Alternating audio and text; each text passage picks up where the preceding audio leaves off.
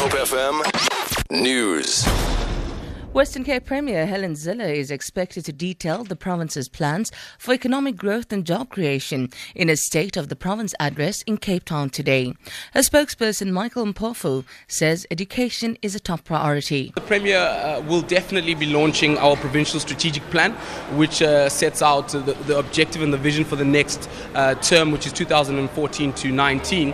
And uh, this is an opportunity for her essentially to say, in the second term of office, the voters have trusted her uh, with with, with this opportunity to serve. And so this is the direction that we'll be taking. With economic growth, rather, and job creation is an absolute priority.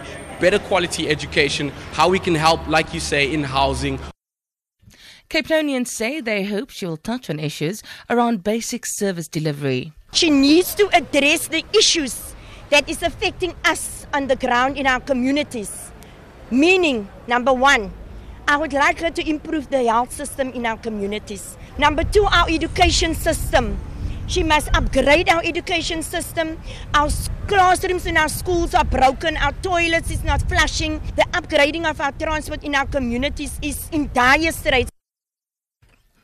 The Right to Know campaign is calling for the review of the state intelligence policy. Spokesperson Jane Duncan says the alleged jamming of signals during the State of the Nation address last week is evidence that the security cluster is becoming increasingly unaccountable. The campaign held a mass meeting in Cape Town last night in response to the events that took place in Parliament. Duncan says there's an attack on basic rights. That the security cluster is becoming increasingly unaccountable and that there's a way of addressing it in the form of a review of intelligence policy um, and a new state security agency bill that's going to be introduced in the next couple of weeks. And I think that gives us an opportunity to deal with this growing problem of unaccountable um, uh, power uh, being exercised by the spies once and for all. Three senior SANDF members from Oudtshoorn in the Little Karoo are due to appear in court today following an incident in May last year in which they were arrested for being drunk and disorderly at an illegal shebeen.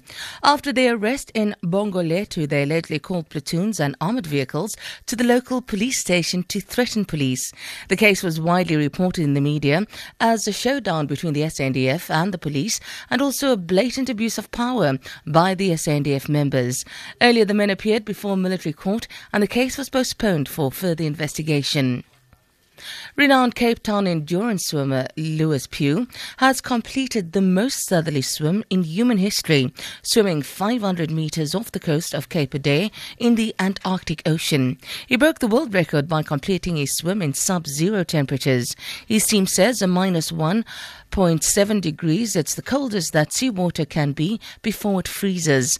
Pugh, who broke, the, who broke the record yesterday, had no insulation other than a Speedo swimming costume.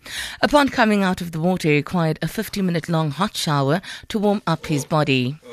On the currency markets, the rand is trading at 11 rand 65 to the US dollar, 17 rand 99 to the pound, 13 rand 25 to the euro. Gold is trading at $1,206 a fine ounce, and the price of Brent crude oil is at $60.62 a barrel. For Good Hope FM News, I'm Sandra Rosenberg.